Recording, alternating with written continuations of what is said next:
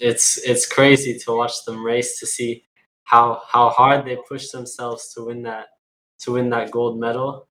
And yeah, I, I I'm really inspired by their hard work and their dedication. And hopefully one day I I will be in that position too. The solid pace. TC. Triathlon. Yeah. The solid pace. TC. Triathlon. Yeah. The solid pace. TC. Triathlon. Yeah.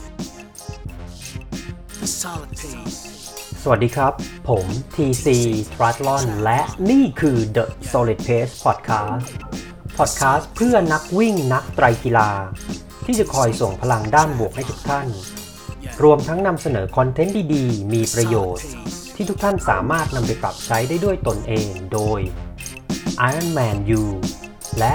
Training Peak Certified Coach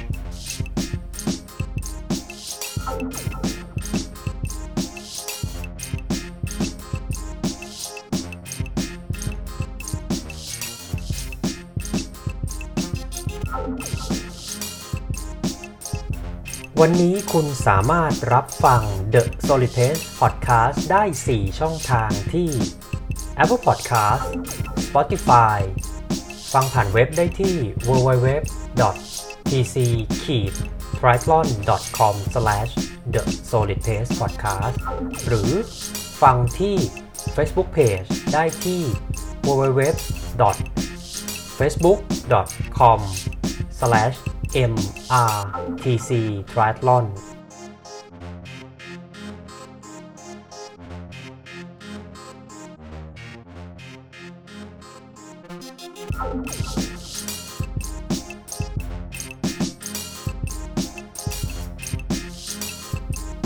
หากคุณกำลังเริ่มต้นเล่นไตรกีฬา ไม่ว่าจะเป็นในระยะสปรินต์Standard 70.3 หรือ Full Distance Ironman หรือกำลังฝึกซ้อมเพื่อลงมินิมาราทอน half มาราทอนหรือ full มาราทอนและต้องการหาโค้ชที่มีความรู้และประสบการณ์ ที่ได้รับการรับรองจาก Ironman และ Training Peaks คุณสามารถดูรายละเอียดออนไลน์ coaching service ของเราได้ที่ www.tc t r a t l o n c o m c o a c h i n g p a c k a g e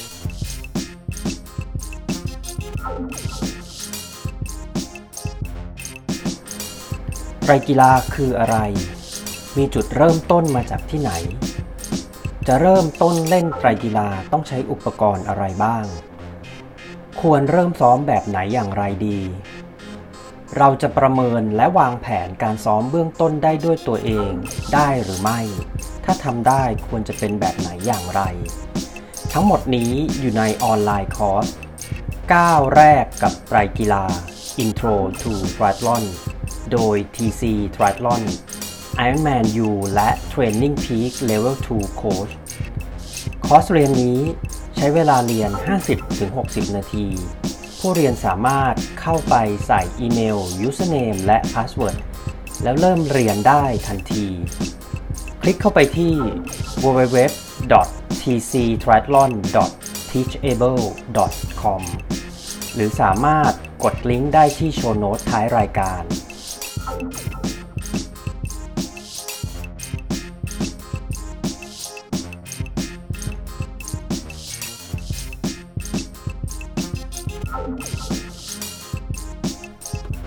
TC Triathlon ขอแนะนำ State Connect Wellness Your Way เปลี่ยนบ้านให้เป็นยิมกับโปรแกรมออกกำลังกายออนไลน์ส่วนบุคคลที่ดูแลโดยมืออาชีพ พร้อมให้คุณกำหนดเป้าหมายและเลือกวันเวลาการฝึกซ้อมได้ด้วยตนเอง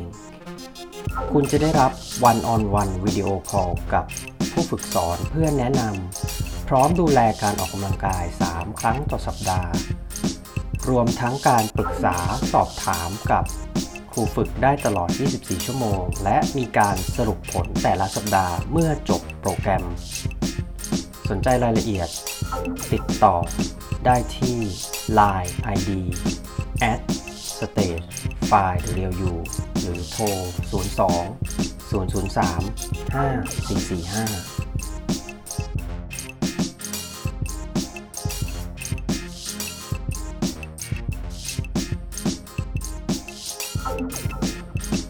วัสดีครับยินดีต้อนรับทุกท่านนะครับ เข้าสู่ TC Triathlon Live Facebook Interview นะครับ ก็กลับมาพบกันอีกครั้งหนึ่งนะฮะก็ขออนุญาตแนะนำตัวนะครับ ผมชื่อเก่งธนากรชีพพรงค์นะครับ ก็เป็นโค้ชวิ่งโค้ชไตรกีฬานะครับ แล้วก็เป็น Sport Lab Specialist อยู่ที่ Stage f i The Real You นะครับ ทั้งนี้ทั้งนั้นก็ยังเป็น podcaster นะครับทำพอดแคสต์นะฮะอยู่ที่ The Solid Pace Podcast นะครับ ฟังได้ที่ Apple Podcast Spotify Podbean Google Podcast แล้วก็ www tc triathlon com slash the solid pace podcast นะฮะที่ขึ้นอยู่ใต้จอตอนนี้นะครับผม Hi everyone, my name is TC. I'm an age group triathlete and runners, also an Ironman U and Training Peak certified coach. My focus are to create useful content and help triathletes and runners to achieve their very best in race and life นะครับ ก็วันนี้นะฮะเป็นเกียรติมาก ๆ นะครับ ก็ได้รับเกียรติ นะจากแขกรับเชิญท่านหนึ่งนะครับ เป็นนักไตรกีฬาระดับเยาวชนนะฮะท่านนี้ผมได้เจอในช่วงต้นปีนะครับ ต้นปีนี้ที่ผ่านมาก็มีการแข่งเหมือน Tune Up Race นะฮะของสเตท Indoor Dry Dash นะครับ แล้วก็เขาก็มาแข่งนะฮะวันนั้นฮีทที่อยู่ฮีทเดียวกับเขานักกีฬาที่อยู่ฮีทเดียวกับเขาก็คือ โอ้โห อีกสองท่านนี่แข็งแกร่งมากๆนะฮะ เป็นนักไตรกีฬาในระดับอีลิตแนวหน้าของเมืองไทยเลยก็คือคุณอีวานนะฮะโค้ชอีวานก็เป็นโค้ชของเขาด้วย แล้วก็อีกขั้นหนึ่งก็คือคุณเคนชินนะครับ เป็นนักตกีฬาจากประเทศญี่ปุ่นที่ตอนนี้นะครับ ศึกษาแล้วก็อยู่ที่ประเทศไทยนะฮะที่แม่ฟ้าหลวงนะครับ ก็วันนี้นะฮะเราจะทำความรู้จักกันมากขึ้นนะครับ กับคุณแมทธิอัสสปรอตนะฮะคุณแมทธิอัสนะครับเป็นนักไตรกีฬาในระดับเยาวชนนะฮะเขาก็ย้ายมาอยู่ที่ไทยนะครับ ตอนนี้เขาก็เล่นไตรกีฬามาสักพักหนึ่งแล้วนะฮะในส่วนลงลึกรายละเอียดประวัติของเขาเนี่ยเดี๋ยวเขามาพูดให้ฟังนะครับ แล้วก็วันนี้นะฮะไม่ต้องกังวลนะครับ คือเราคุยกันกับคุณนัทยัสเนี่ย เป็นภาษาอังกฤษแน่นอนนะ ก็เป็นภาษาสากลนะครับ แต่ว่าเดี๋ยวผมพอเขาพูดเสร็จนะฮะผมก็จะแปลให้ทุกๆทท่านฟังนะครับ แล้วก็อย่าลืมว่าอะถ้าดูจบแล้วนะครับ อยากที่จะฟังย้อนหลังนะฮะก็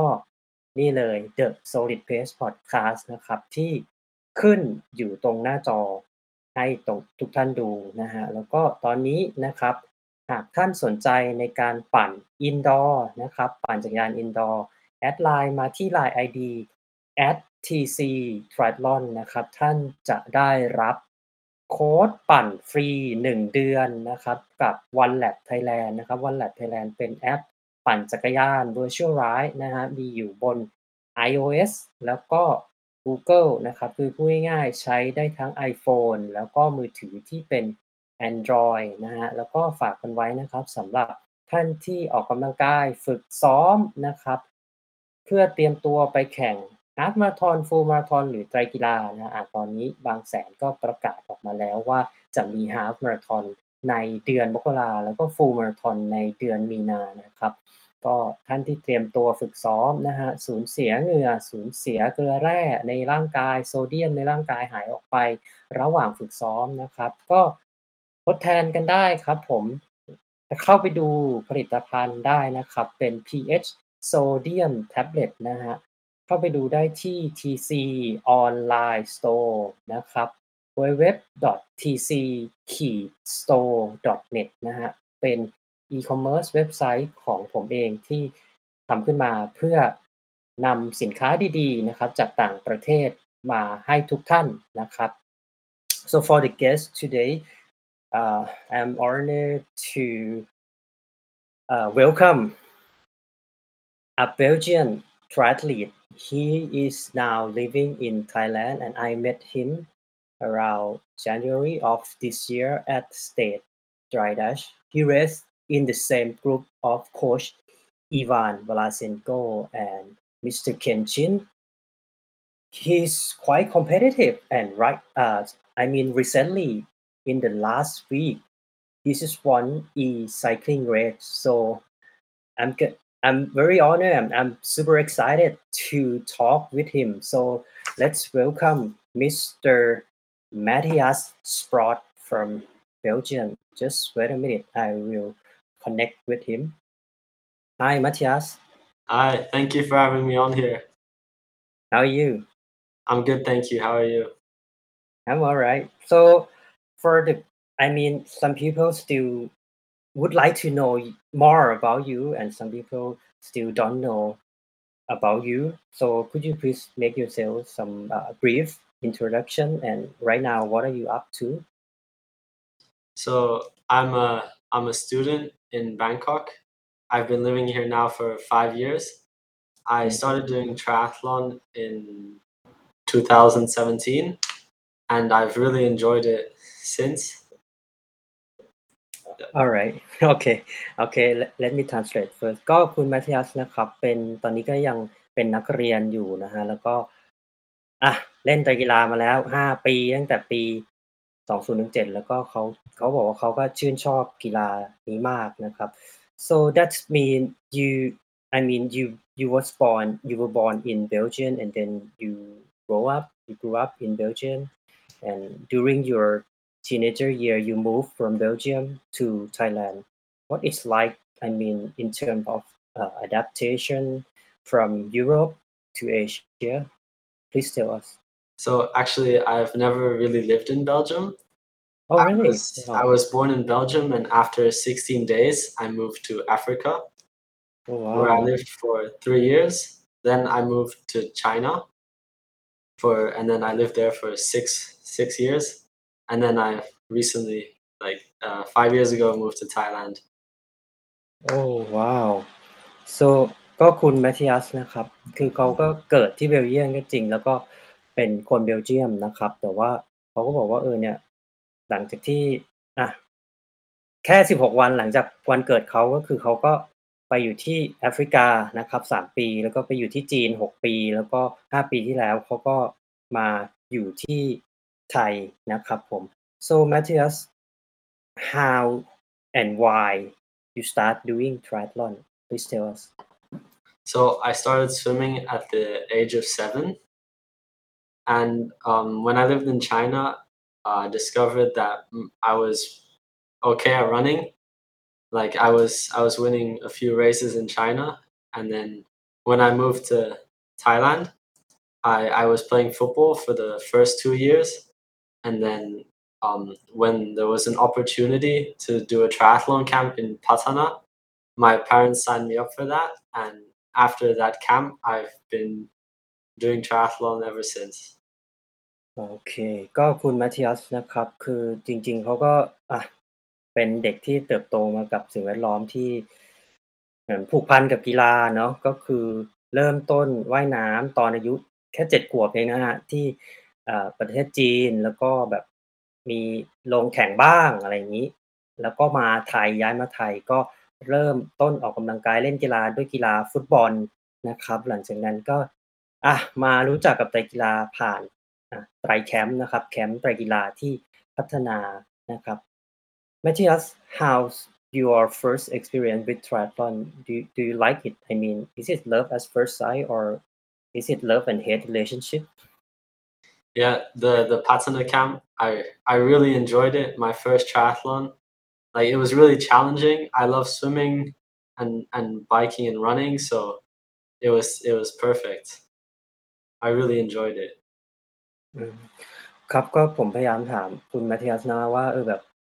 คือหลาย ๆ คนอ่ะ เล่นไตรกีฬามันก็เหมือนแบบบางทีเราก็มีทั้งรักทั้งเกลียดมันเนาะ ไตรกีฬาแต่หรือบางคนก็แบบโอ้โห พอเจอแล้วก็แบบเหมือนเลิฟแอ s เ r อร์ไซคือหลงรักเลย คุณ Matthias เขาก็บอกว่าเออแบบคือจริงแล้วเขาอะก็พอได้ไปแคมป์ที่พัฒนาเนี่ยคือพอเอากีฬา swim bike run มารวมกันเนี่ย มันมันเหมือนเป็นสิ่งที่เขาแบบ ชื่นชอบมากๆ แล้วก็หลงรักมันมาก ๆนะครับ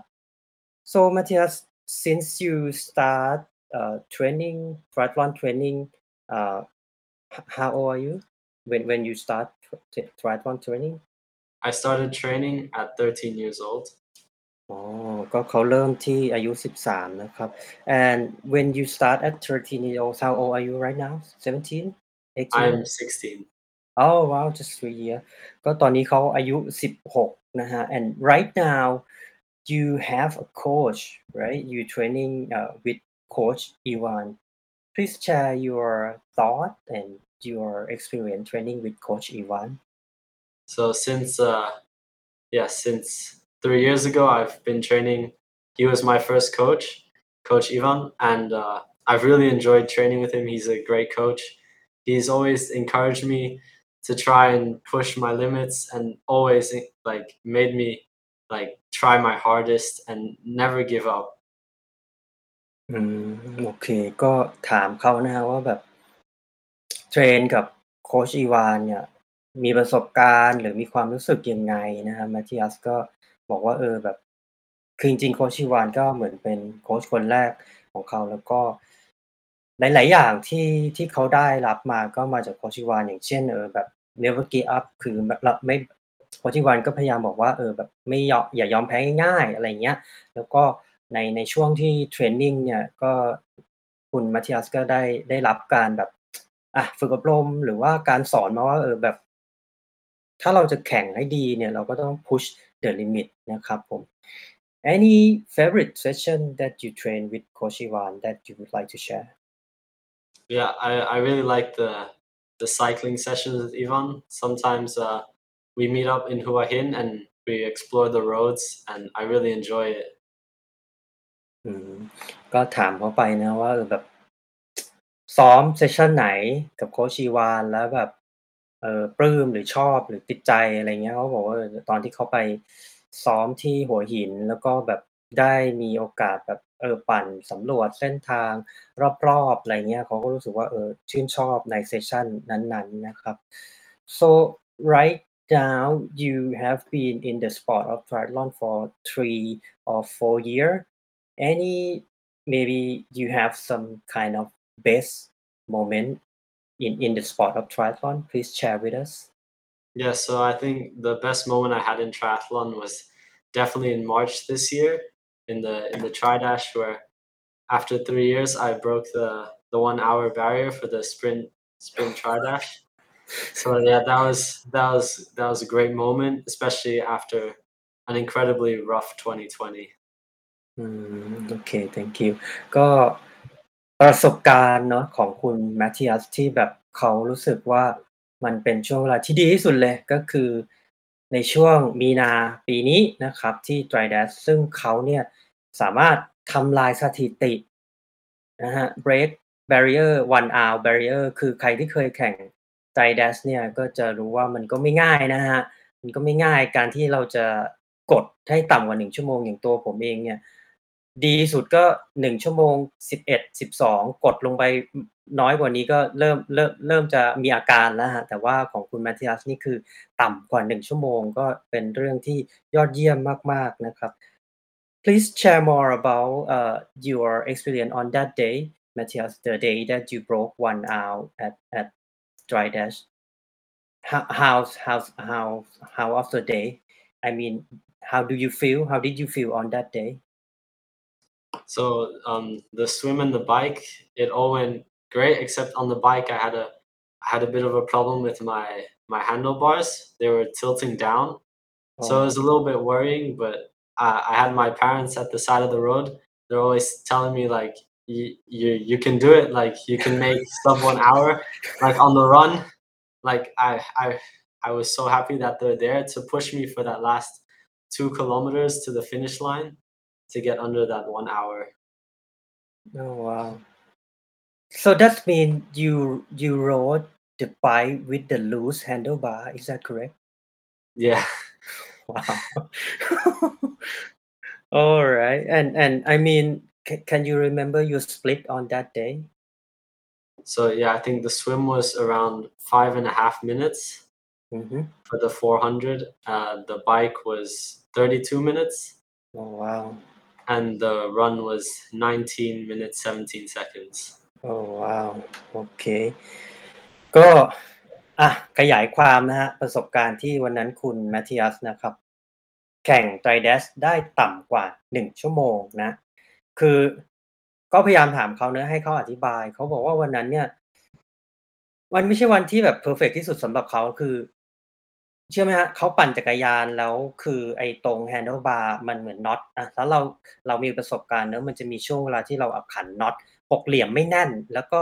อะ handlebar มันร่วง มัน เขาบอกว่ามันทิวดาวนะก็คือมันเหมือน มันงนเงียนอะ มันร่วงลงมา แล้วเขาก็ปั่นไปทั้งนั้นเลยนะ แล้วก็วันนั้นเนี่ย คือเขาก็จะเลิกแล้วแหละ แต่ว่าคือ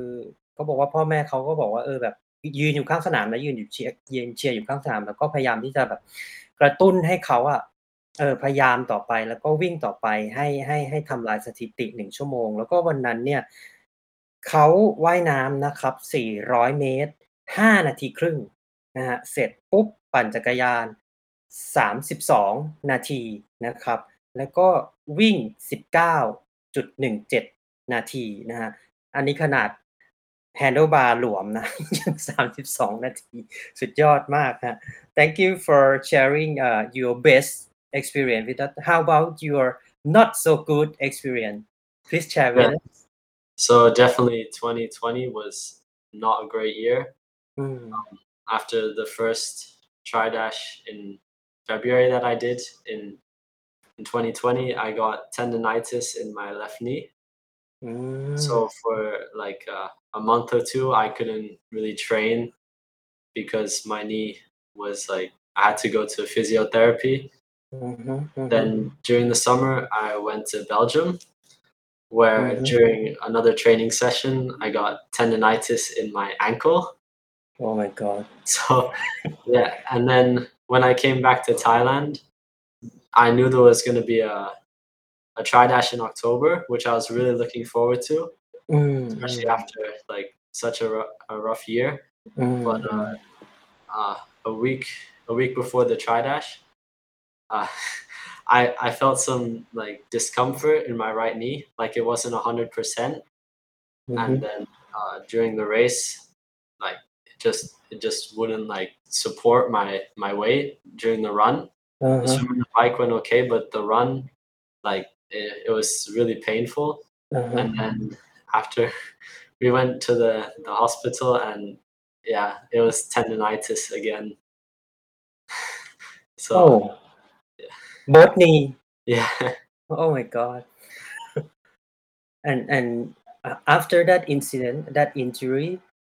do you like uh, stop training or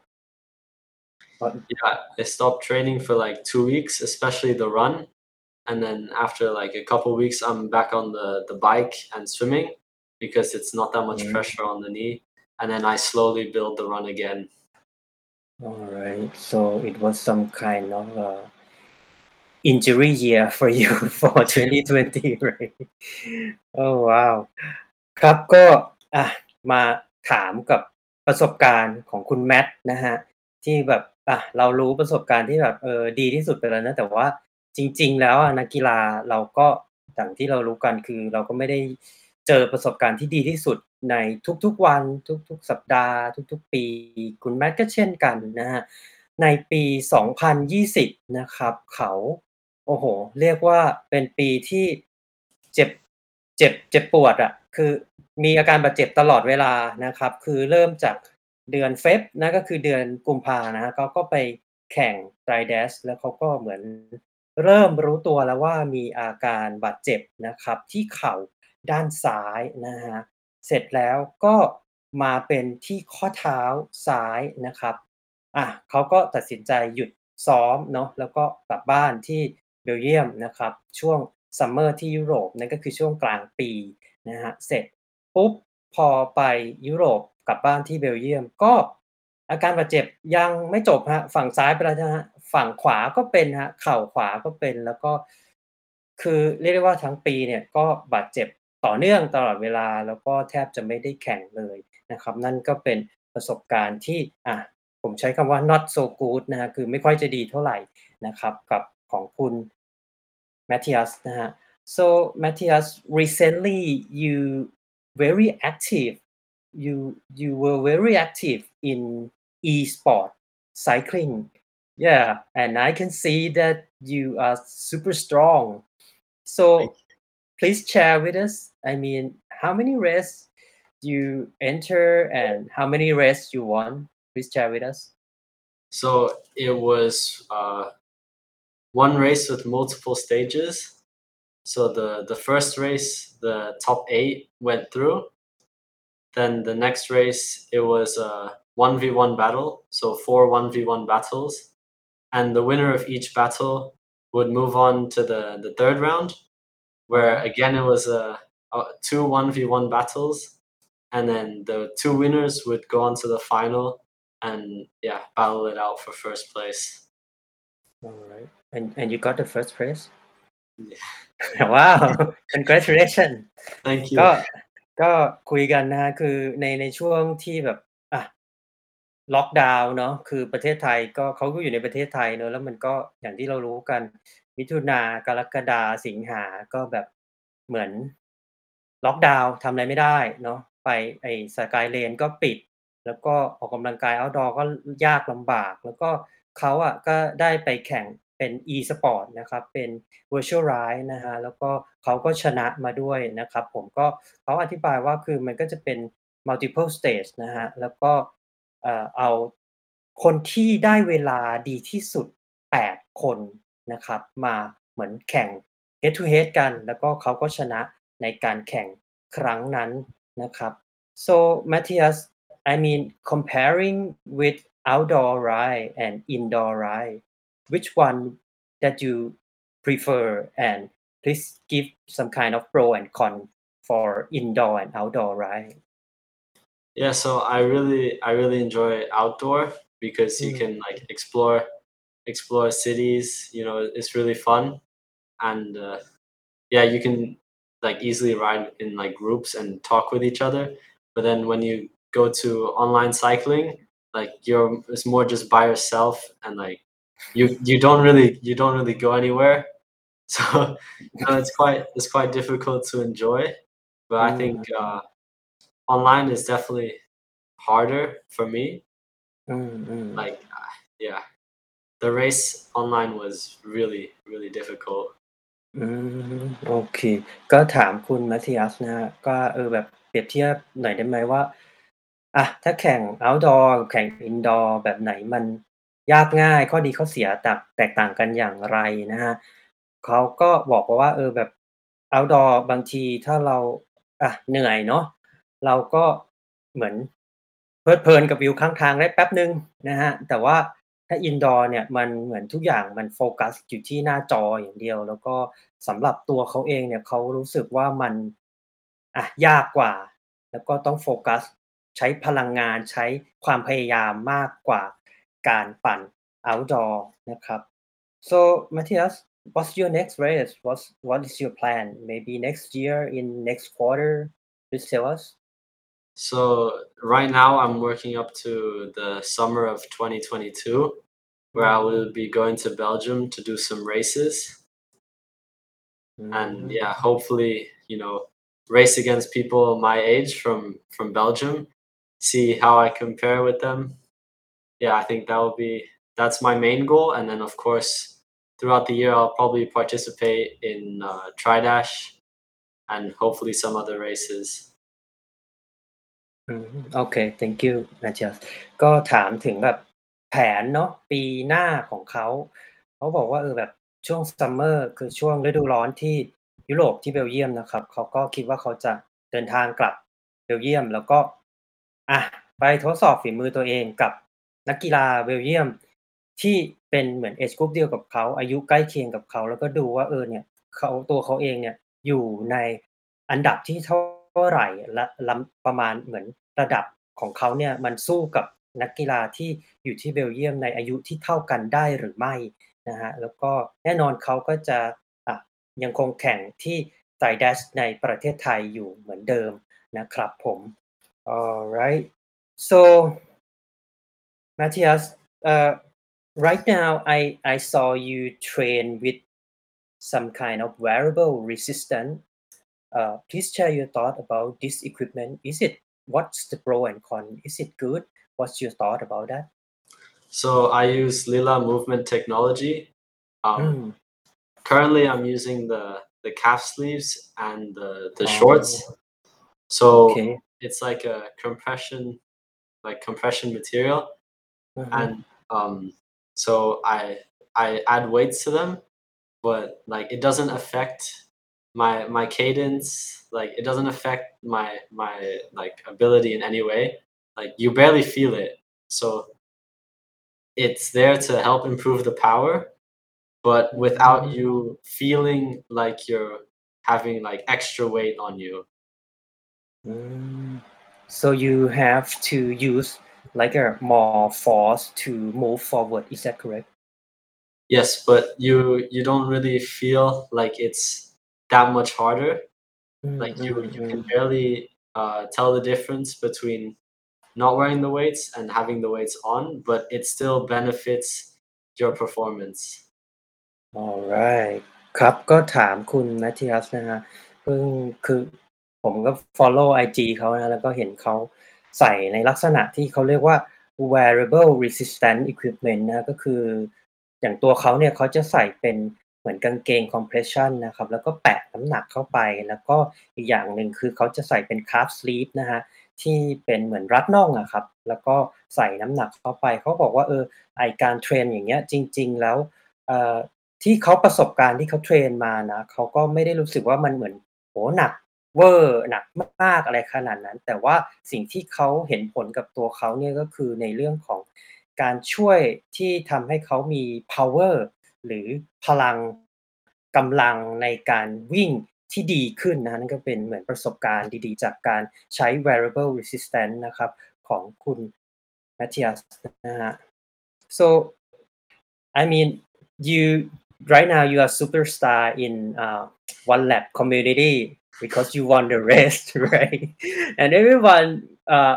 very excited to know more about you I mean what's your typical day look like Matt So um, yeah, usually when there's school on a normal Mm. school day, I I would usually do either like a swim or a bike session after school, and then in the Oh. weekend I would have a, a really tough like brick session on Saturday, and then Mm. uh, endur- endurance ride on Sunday. โอ้ว้าว ก็อ่ะ มารู้จักคุณแมทกันมากขึ้น แล้วก็อะฟังเรื่องที่เขาซ้อมนะฮะเขาก็บอกว่าเออแบบ ส่วนใหญ่นะ ก็คือถ้าวันธรรมดาที่เปิดเรียนนะ จันทร์ถึงศุกร์หลังจากเลิกเรียนเขาก็จะซ้อมว่ายหรือปั่นนะครับ แล้วก็วันเสาร์เขาก็จะซ้อมเป็น brick session brick session ก็คือปั่นเสร็จแล้วก็ลงมาวิ่งต่อนะครับ แล้วก็วันอาทิตย์นะฮะเขาก็จะให้เป็นอะ รองร้ายหรือลองรันหรือปั่นยาว หรือวิ่งยาวนะก็เป็นเหมือนตารางการฝึกซ้อมโดยทั่ว ๆ ไปนะฮะของคุณแมทในกรณีที่แบบเขาเปิดโรงเรียนปกตินะครับผม Uh, right now, triathlon community in Thailand is, I mean,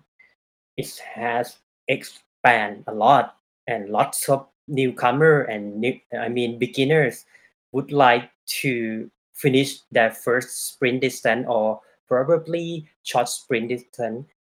I mean, could you please give some tips for beginner or people who train to finish their first triathlon? So yeah, for um, people finishing their first triathlon, I would say the main focus is just to have fun. Like the time, it doesn't matter. Like you're just there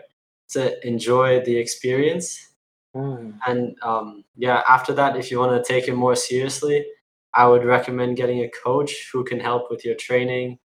your nutrition. Yeah, like the coach will benefit you, and they will they will help help your journey in triathlon. อืมโอเค ก็ถามเขานะฮะถึงเรื่องราวที่อ่ะเขาก็ถ้าจบ dry dash ต่ำกว่าหนึ่งชั่วโมงนี้เขาก็ไม่ธรรมดาล้วผมก็เลยถามเขาว่าแบบเออ มีทิปส์อะไรให้กับ beginner ที่จะไปจบ dry dash หรือ sprint ครั้งแรกไหมนะฮะเขาก็บอกว่า เออ เนี่ย ความสนุกหรือ have fun เนี่ยแบบเป็นสิ่งหลักเลย ที่คุณจะต้องมีในการแข่งครั้งแรก ๆ อะ ไม่ใช่ครั้งแรกครั้งเดียวนะสองสามครั้งแรกของตัวคุณเลย แล้วก็สนุกกับมันก่อนนะครับ สนุกกับมันปุ๊บเวลายังไม่ต้องนึกถึงอะไรมากนะฮะ ถ้าหลังจากนั้นคุณสนุกแล้ว แล้วคุณคิดว่า เฮ้ย ฉันอยากทำเวลาให้ได้ดี ๆ เนี่ย อ่า เขาแนะนำอย่างนี้ คือเขาบอกว่าให้ฝึกกับโค้ชนะฮะ ฝึกกับโค้ชหาโค้ชจะได้ไม่เสียเวลา แล้วก็ฝึกได้ถูกทาง แล้วก็ใช้เวลาอย่างมีประสิทธิภาพมากที่สุดนะครับผม so may I ask you about uh, your home country Belgium we have seen a lot of uh, super strong cyclists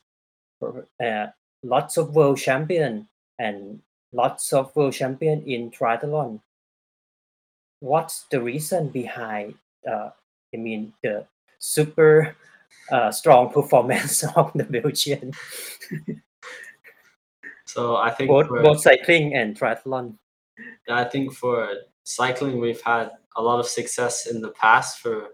for Belgian cycling, and I think the the new younger generation is looking up to those those cyclists and wanting to follow in their footsteps.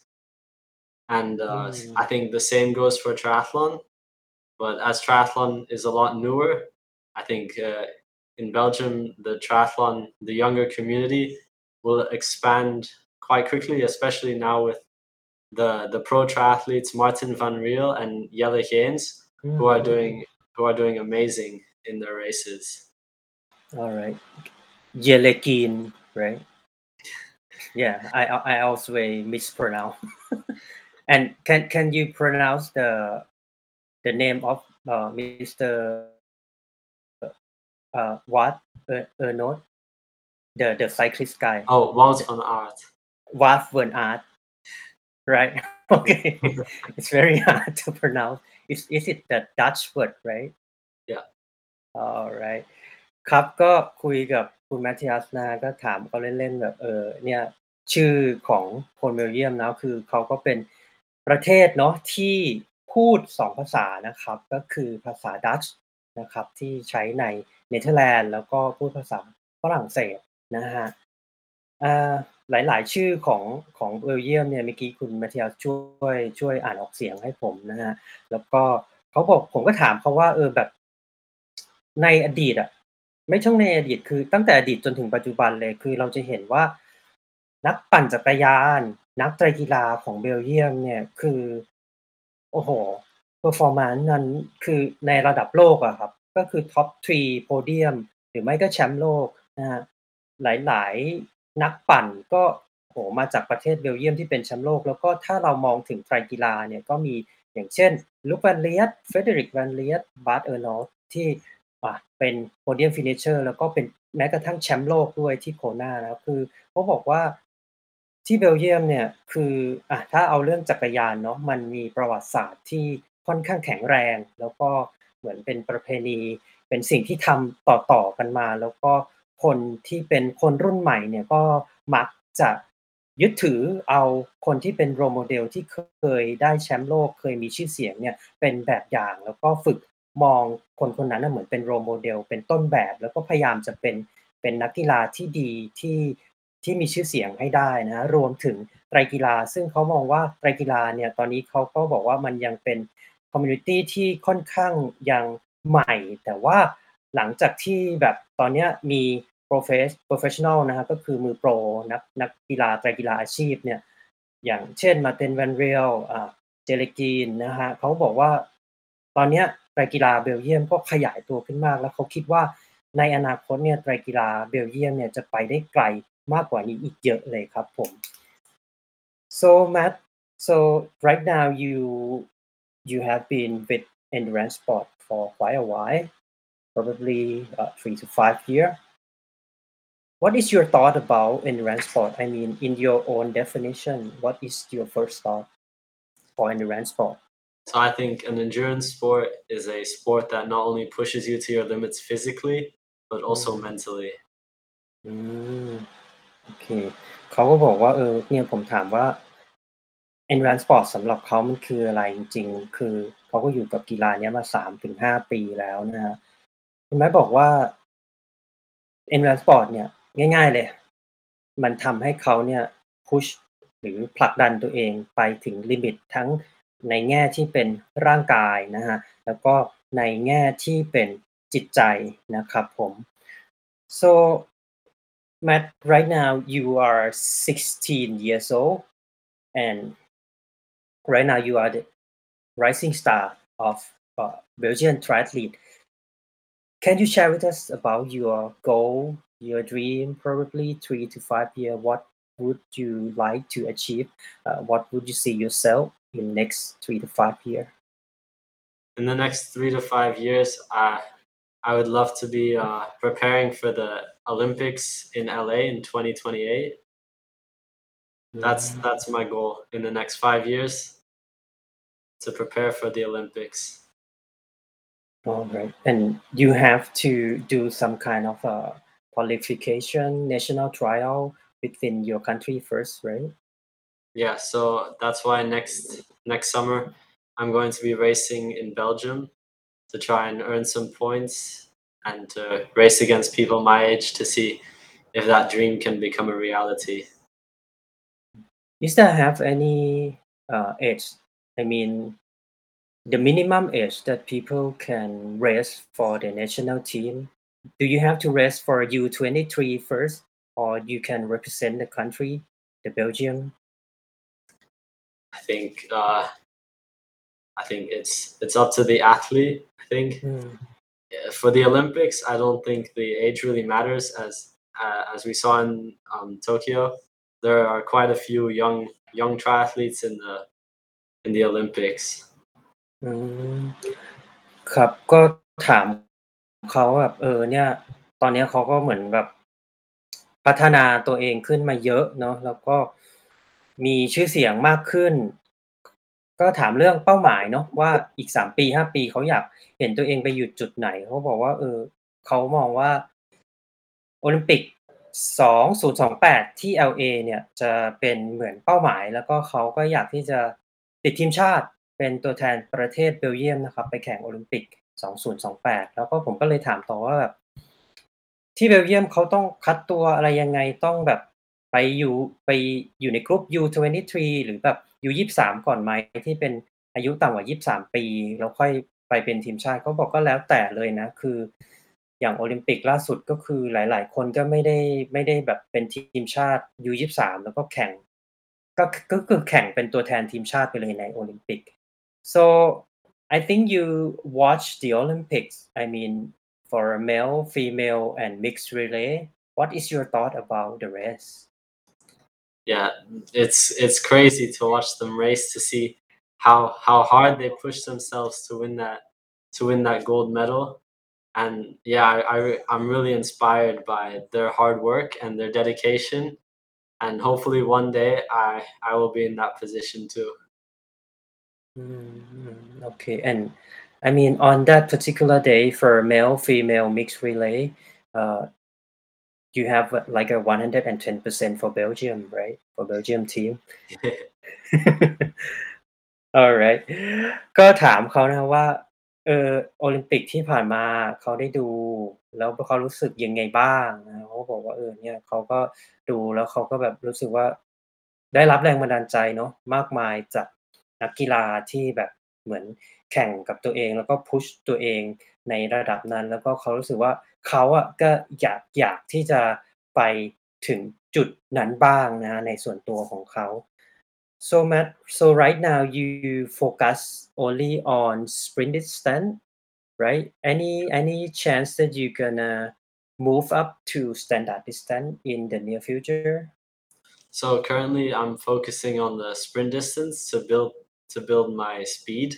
and the power. And then toward like in a couple years, maybe one, two years, I will start doing the the longer distances. But also in Belgium, it's currently not necessary for me to do Olympic distance because most of the races for my age are also sprint distance.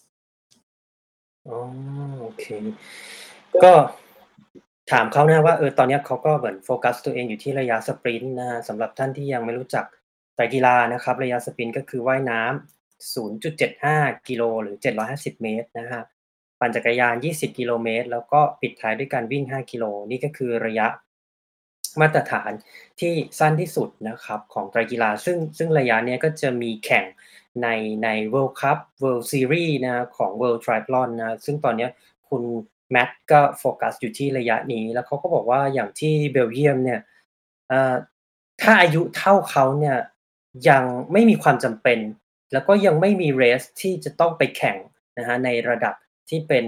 เอ่อ standard distance นะ standard distance ก็คือว่ายน้ำ1.5 กิโลเมตร ต่อด้วยปั่นจักรยาน 40 กิโลเมตร แล้วก็ปิดท้ายด้วยการวิ่ง 10 กิโลเมตรนะฮะคือเขาบอกว่าอาจจะ 1 ปี 2 ปีเขาถึงจะขยับระยะเพื่อไปแข่งในระยะ Olympic distance นะครับ So Matt, so right now, uh, probably the last question. Uh, any word or any message you would like to speak to Thai triathlon or Thai cycling community? Yeah, I, I want to say that these sports are all about having fun and pushing your own limits. You just have to try as hard as you can go. You don't have to focus about the time anybody else. Just try and push yourself and try and make yourself into the best person that you can be. อืมก็ถามเขานะคุณแมทว่าเออแบบ มีข้อความอะไรไหมคำพูดอะไรไหมที่อยากจะฝากถึงแบบ วงการจักรยาน วงการไตรกีฬาไทยเขาบอกว่าเออเขาก็เน้นย้ำนะว่าแบบ ต้องมีความสนุกนะ ต้องสนุกก่อนที่ที่จะเหนือสิ่งอื่นใดเลย ถ้าจะเล่นกีฬาไตรกีฬานะฮะต้องสนุก แล้วก็เรื่องของเวลาจบการแข่งเวลาการแข่งเนี่ย ให้เป็นที่หลังเลย แล้วก็ สิ่งสำคัญคือเขาบอกว่าไม่ต้องไปคิดถึงคนอื่นเวลาที่แข่งนะฮะก็โฟกัสที่ สิ่งที่เราซ้อมมาแล้วก็สนุกกับมันนะครับ แล้วก็ผลงานก็จะดีเองนะฮะ so last question Matt uh, if somebody want, would like to chat with you or talk with you on Facebook or Instagram, uh, where can they head to? So I have Instagram and uh, the at is matthias.triathlon. All right. So yeah, Okay. feel free to message me on there. Can they ask you probably a few tips for the first triathlon? Of course. Alright ก็อะติดตาม IG ครับ warp ไปเลยฮะ เป็น at sign นะฮะ at sign แล้วก็ Matthias นะครับ M A T T H I A S แล้วก็ dot triathlon นะครับ ก็ถามพูดคุยกับเขาได้เลยนะฮะ ในในส่วนที่เป็นอะ training เนาะการฝึกซ้อมสมมุติว่าแบบเอออยากจะซ้อมเพื่อไปลงสนามแรกหรือว่าน้องๆเยาวชนนะครับ ที่แบบอะอายุใกล้เคียงกับแมทอยากจะคุยกับแมทหาเพื่อนซ้อมนะก็นัดกับเขาได้เลยนะครับ IG matthias triathlon นะฮะ Instagram ก็ไปตามกันได้นะครับ so that's it for today Matt any any word you would like to speak to uh, TC Triathlon audience? Yeah. Uh, thank you. Thank you for watching this podcast. Mm-hmm. Uh, mm-hmm. I, I really enjoyed being here. Thank you so much for having me. Mm-hmm. And hopefully, we'll be back to racing soon. Hopefully. Yes. Yeah yeah sure and probably see you in the very near future maybe next uh, indoor dry dash at state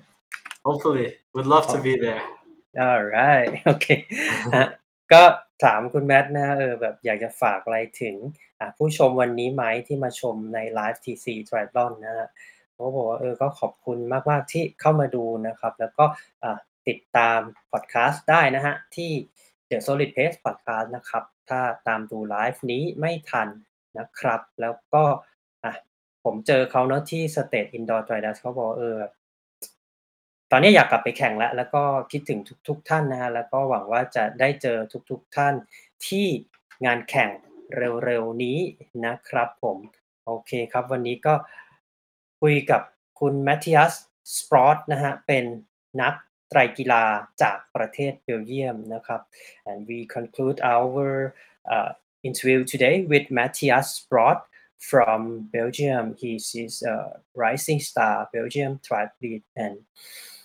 his aim to uh, represent Belgium in the next three to five years. So best of luck for your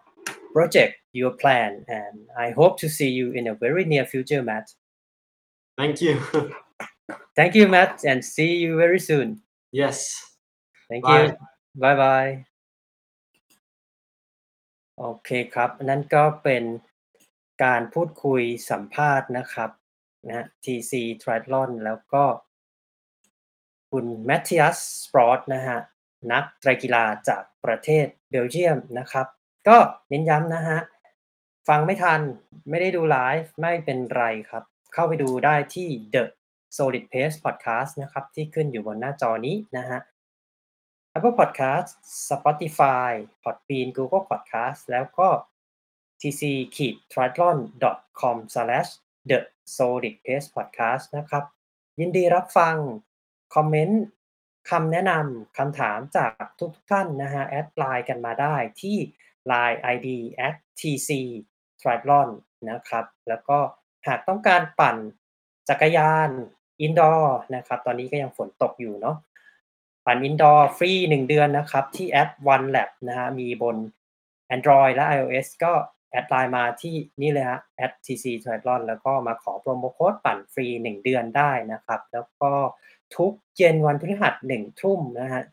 มาเจอกันกับผม TC Triathlon Ironman U และ TrainingPeaks Level 2 Coach นะครับ ที่แอป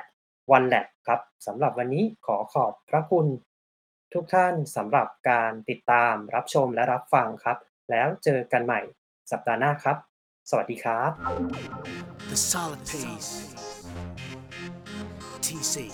Triathlon. Yeah. The solid pace. TC. Triathlon. Yeah. The solid pace. TC. หากคุณมีนักวิ่ง นักไตรกีฬา หรือผู้ที่อยู่ในวงการ endurance sport ไม่ว่าจะเป็นชาวไทยหรือชาวต่างชาติ ที่คุณอยากรู้จัก หรือมีหัวข้อที่คุณอยากให้เราพูดถึง คุณสามารถแนะนำรายการได้ที่อีเมล info at tc triathlon com หรือทักไลน์เรามาได้ที่ Line ID at tc triathlon